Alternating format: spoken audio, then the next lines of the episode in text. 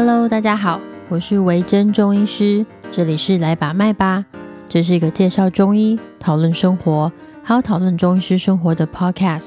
让我们来了解中医这个奇妙的行业到底在干嘛。疫情生活大家过得还好吗？我昨天吧，就是我的病人回诊的时候，就没事聊聊他的近况，然后他就跟我说他在家里超级无聊，每天大概会吃掉5到6包的洋芋片，就他可能看个电视就啪啪啪啪着吃掉5、6包。我听到的时候超级震惊，觉得这太厉害了吧。他的疹子，因为他是看荨麻疹的病人啦，他说啊，他的荨麻疹有点发起来啦，因为他喝了一点啤酒。我说啊，喝了一点啤酒就发起来哦，那这样子看起来我们还要再调整一下药物，控制一下才行哦。他就跟我说啊，不是一点啤酒啦，他大概喝了2打。哇，这个也是超级猛，我觉得非常厉害。大家在家里有没有毛起来狂吃啊？老实说，我在前期比较焦虑的时候，我是只说开始3级的那个礼拜，那个时候真的心情很忧愁吧，所以吃东西也是比较不节制，然后还开始酗酒，就是每天可能会喝个1、2杯啦，想说灌醉了之后生命会好一点这样。不过啊，老实说，在家里时间一长，饮食的确是会变得比较混乱一点，有一些减重的病人就开始有一些停滞不前的状况，甚至他回诊的时候发现体重还有点上升了，每个人都觉得非常沮丧，人心惶惶。所以这一集呢，我就想说来跟大家分享一下我最近饮食控制的状况。没错，我自己也在饮食控制。分享完饮食状况之后呢，我们再来给大家一些明确的建议。这样，在这段闭关的期间哦，我给自己设定了一个目标。其实我从前2个月就开始有一个新的饮食计划了。那个时候我有一个想要减的体重。如果听过前面几集的听众可能知道，我去年有一段时间呢，其实做了一个减重计划。那个时候减重计划非常的顺遂，可能在2、3个月内我就轻松的达到了我要减的体重，完成了我该做的事。对，因为那个时候是要拍宣传照，也不是宣传照，形象照啦。然后呢，就是为了形象照咬牙硬是减重。好像不是去年，应该是前年。对，是前年的时候。好，后来呢，我就减到理想体重，然后就开始继续过我的生活。没想到体重就这样慢慢的又爬回了原本的状况，对，回到了原本的体重。而且呢，是不知不觉中所以我是后来才发现，可能过了1年之后才发现，我的体重怎么又回到原本的状况了，就开始有点沮丧。今年呢，因为疫情开始之后就有一点无聊嘛，就想说好，那我在家里的时候就来个新的饮食计划好了。也想要顺便验证一下我念的那一本书，就是我们为何吃太多，我前面有做一个阅读分享的那一本，想说它到底里面理论到底是不是正确的，我们就来实验一下。结果他说的非常对。好，反正我第2次的减重计划就是一塌糊涂，非常糟糕。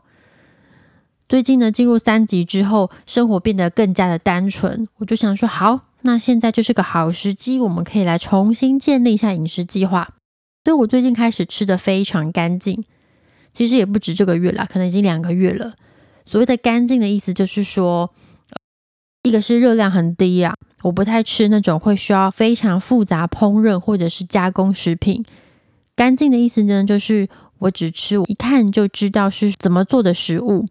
就是原型食物，比如说像香肠或者是一些加工食品，我不太清楚它是怎么做的，我大概就会略过这一项。就我只吃菜呀，然后地瓜、番薯啊、饭啊、鸡肉啊这种鱼肉啊原型的食物。不过呢，就如同书上说的，一旦你之前身体经历过一波减重之后，第2次要再用同样的方法，以我来说，同样的方法就是节食，把热量压得很低。像这样子同样的方法再去进行减重，就会遇到很大的障碍。一个就是速度真的变得超级慢，我前年呢，1个礼拜可能就可以掉个1公斤，就少吃一点点，体重就啪啪啪的往下掉。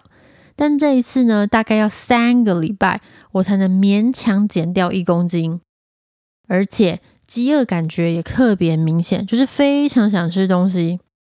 大概就跟书上说的一样，就是我的体重平衡点其实应该是被重新设定了啦。身体觉得我有饥荒的经历，所以呢，现在为了避免再度发生饥荒，它应该要帮我储存多一点的热量，大概是这样的概念。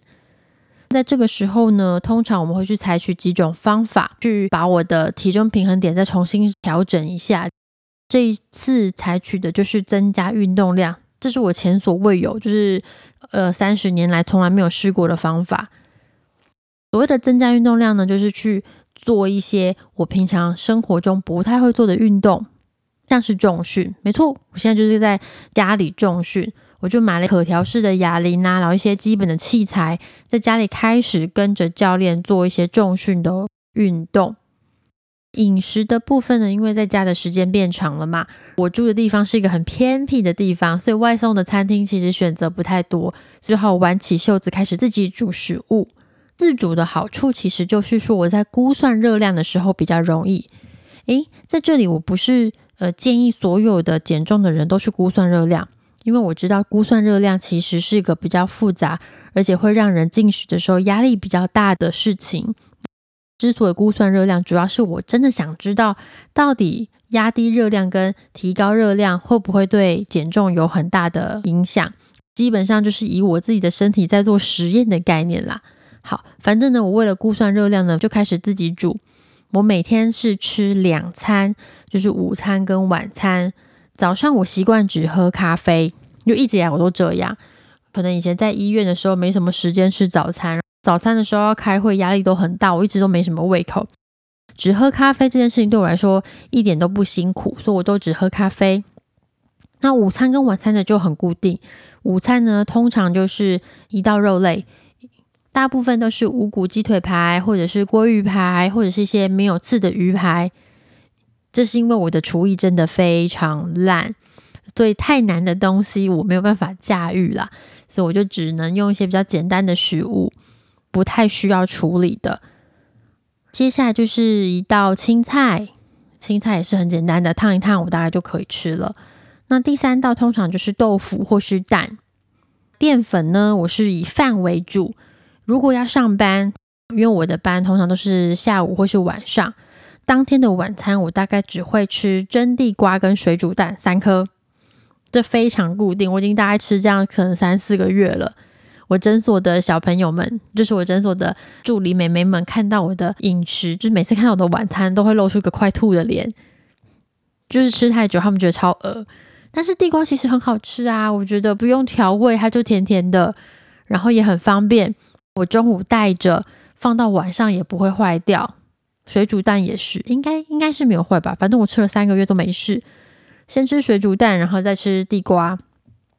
就这样。要算热量也非常方便，就超单纯的。我要算蛋白质也非常方便。我自己是觉得没有什么缺点啦，除了比较无聊一点之外，没有办法跟他们一起订咸酥鸡也是蛮遗憾的。但是这样方便我做记录啊。至少目前吃到现在我还没有什么想吐的感觉，真不错。开始饮食控制到目前为止哦，到现在是6月3号，就大概掉了3公斤，应该是2个月左右，1到2个月左右。但是呢，我就卡在这3公斤，再也没有办法下去，离我的目标体重其实还有3公斤的距离。我知道以现在的比较好的状况来说，其实不应该用数字来绑住自己，应该要看体态。但是呢，我还是有一些肤浅的想法，所以我还是很想要看到那个数字掉到我理想的体重，我会觉得很开心。反正这3公斤就是咫尺天涯啦。但是呢，好消息是自从我开始阻力训练之后，体态有点改变了。先报个好消息，就是我上个礼拜塞进了一件我1年之内都穿不下的牛仔裤。那件牛仔裤我是网购的，但是买的时候有点高估了我自己，反正买来我就塞不下，我想说应该还好吧，就我塞不下。已经过了1年了，就上礼拜我在清衣柜的时候，赫然发现我可以穿得进去，真是可喜可贺。这件事情就是一个微小但是非常具有意义的事情。在我很想放弃运动的时候，因为运动真的超级累，我从小就是讨厌运动的孩子，任何重训啊、有氧对我来说都是非常大的压力，然后负担也很大。但是在我运动到很痛苦的时候，我就会拿出那件牛仔裤看看它，想说我居然塞得进去了，我要继续加油，可以鼓励我让我继续走下去。在家工作比较困扰的事情是因为时间变得很自由嘛，所以呢你可能在空档的时候、压力很大的时候、开完会的时候，时不时的就站起来去吃个小东西。家里东西有很多，小东西可能就是一盘切好的水果、一包小饼干、一点牛肉干什么的。接下来呢，午餐时间、晚餐时间到了，你又开始进食你的正餐。而且在家里走动的距离哦，跟以前我们可以出门的时候那个距离相比之下，当然大大减少超级多啦。你活动量又少，吃的东西又细细碎碎的一大堆，加起来超级多，那失控的体重其实就是指日可待了。那怎么样避免这一件事情？我会建议大家可以采取一个定时定量的原则，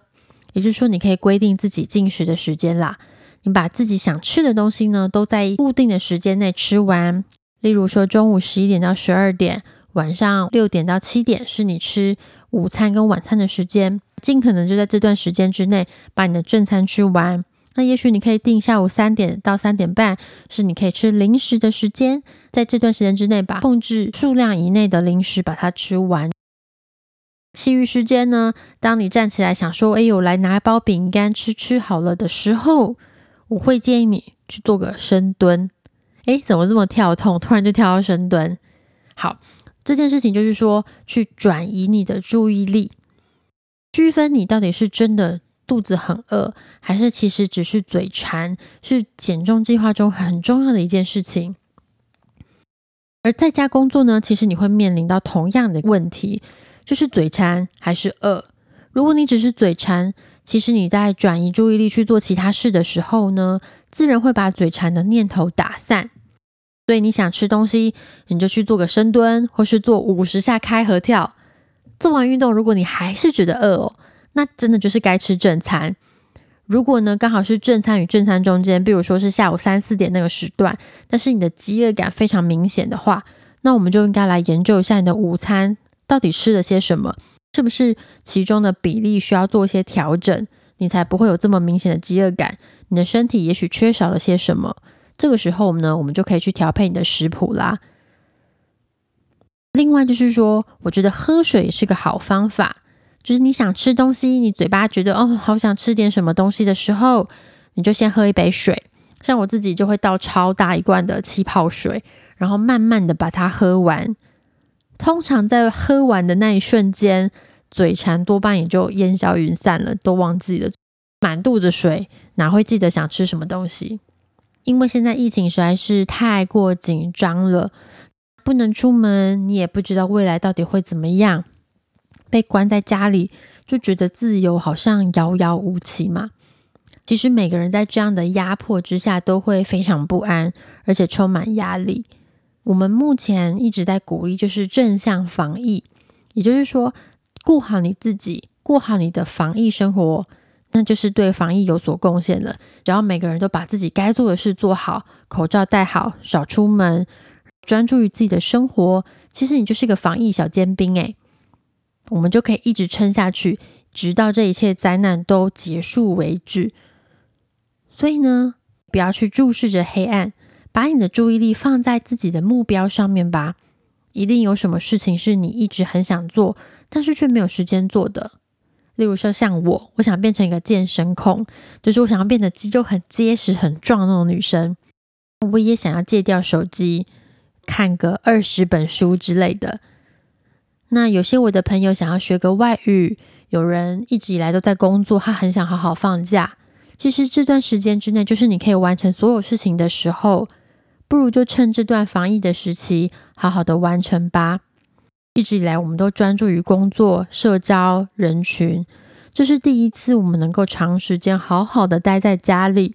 而且你的周遭再也没有纷扰的其他外人，就只有你自己。看看你自己想要什么东西，好好的跟自己相处，学习怎么跟自己相处，这是一段很珍贵的时间，当这一切都过去，你再回头看我们这段防疫的日子的时候，一定会想到一些非常令人感动或是你从未体验过的生活啦。好啦，我只是因为今天昨天看到我的病人狂吃了5-6包洋芋片之后，实在大感震惊，想说不行，我一定要提醒大家。其实我觉得不是要提倡说瘦子才是完美的体态，我觉得是以健康为标准，适合你的身材，在你做了适合你的运动，你的进食是正确的时候，这样子呈现出来的体态都是美丽的，不一定要求我一定要到 BMI 17、18这种很可怕的数值。大家要想想看你自己要的是什么，就连我都会被数字所拉扯吧，我有的时候还是会很想说我要瘦到多少公斤，什么什么，我人生的目标在哪里之类的。理智上我知道这是错误的事情，但是